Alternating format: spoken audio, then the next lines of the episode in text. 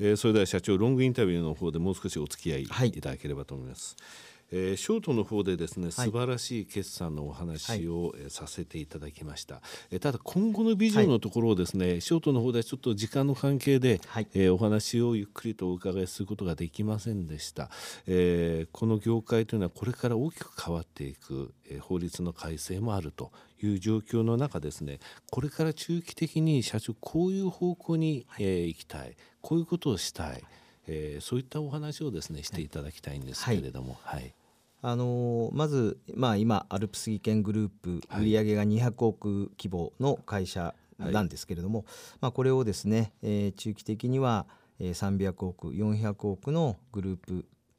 企業群にしたいというふうに考えております。はい、まあ、そのためにはですね、まあ、M&A の活用というようなこともですね、えー、重要なあそうです、ね、やり方になるかなというふうには思っています。ただえー、一つあの規模の拡大を目指すんですけれども、まあ、あの質の向上というのもですね、はい、同時に追い求めていきたいというふうに思っています。あの技術者の派遣の、まあ、会社という意味では、えー、分かりやすい指標はですねあの単価だというふうに思っています。あの先ほど少しお話をさせていただきましたがアルプス技研の今の、えー、平均の単価は3700円台のまあ、半ばです、はい、えー、これをですねなるべく早い時期に平均4000円以上に乗せたいとい。うふうに考えております、はい、平均単価4000円のですね上場されているえー、同業者っていうのはあまり聞いたことないですね。はい、そうですね。あの今でもすでに、えー、トップでいらっしゃいますよね。いやあの業界のトップはですね、はい、5,000円の会社さんが1社だけあるんですが、あ、はい、の実は業界平均っていうのはですね3,000円台の前半、まあ、3,100円とか200円まあ正確な数字はあの統計上出てませんが、うんはい、えー、というふうに言われています。で私どもアルプス技研グループはですね、まあ、あの業界2番手というふうによく言われるんですけれども、まあ、そういう意味では4,000円の平均単価が超えますと、えー、2番手としての地位をですね、えー、確固たるものにすることができるのかなというふうに考えています。はい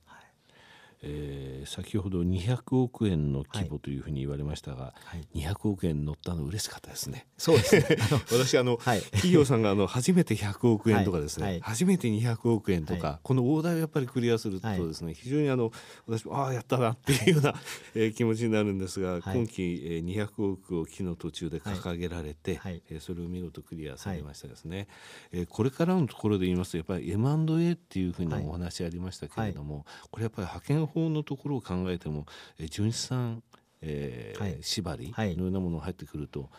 厳しいですよね。そうですね。あのー、まあ私どもとしても業界のですね再編のまあ第2幕なのか第3幕なのか分かりませんけれども、えー、そういった大きなうねりがまた起こるのではないかなというふうに考えています。けど圧倒的にその企業数っていうで言いますと中小企業が多いわけですよね、はい。はい、そうですね、はい、この業界は中小企業が非常に多いんで、ね、まあ、そういう意味ではえー、チャンスかなというふうに考えています。その中で、はい、えー、上流工程を担える、はい、えー、将来担える人材っていうのはたくさんいると思うんですよね、はい、そういう会社さんってやっぱありますので、ね、そうですね、はい、あの非上場の会社でもそういったところたくさんありますので、そういうところをやっぱりあの M&A のターゲットとしては考えられていると。あのまあ、M&A の対象はですねあの中小企業に限らずえー、ターゲットとしていきたいというふうに考えています。えー、それからですねちょっとあのお聞きしたいんですが、はい、御社の場合やはりあの生産メーカーの生産拠点が海外に行くという部分とは、はい。はい、今まではあのかなりそのなんて言いますか、えー、影響を受けづらいそうですね。部分ではあの私どもの技術者が、うん、あの直接生産現場で働いているのではなくて、はい、えー、研究開発、ね。えー、設計部門で働いておりますので、うん、どちらかというとですね企業さんの生産活動、まあ、生産量が落ちても、はい、特に私どもに直接影響がなくてですね実は研究開発費があの予算としてきちっと、えー、執行されるかどうかの方がですね私どものに対するご要請っていうのは相関関係が高いというふうになっています。はい、なるほどね、えー、生産よりもその技術系だということなんですね。はい、そうですね。はい。はい、えー、いわゆるその自動車産業の中で御社の、えーね、名前って言いますか、よく聞くんですけれども、自動車についてですね生産については随分ちょっと海外の方に出ていって、しまっていて、まあ、メキシコなんかもそうですけれどもね、ここの部分が向こうの方に行くようなことにはならないですかね？そうですね。あのやっぱりあのえー、設計開発っていうのはやっぱり、えー、海外に1回出してしまいますとそね。えー、そこの、えー、っとやっぱり秘密等々保持等々ですね難しい面もありますのでそういう意味では、ね、あの現状本当にコアな部分はですね日本の中に、えー、各社さん残されてるんだなというふうに思っています。うんうんえハイブリッド車にしても3年、はい、4年ぐらい前ですよね、はい、あのちょっとオープンにしたって言いますか、はい、えー、教え始めたのがですね、ね、もうそれを教えて海外がそれやれるところはもう他のことを日本はやってると、はい、こういった状況がこれからも続くということですね。あの私どもの2300人の技術者がどういうあの業種に働いてるかっていうのをちょっとまあ、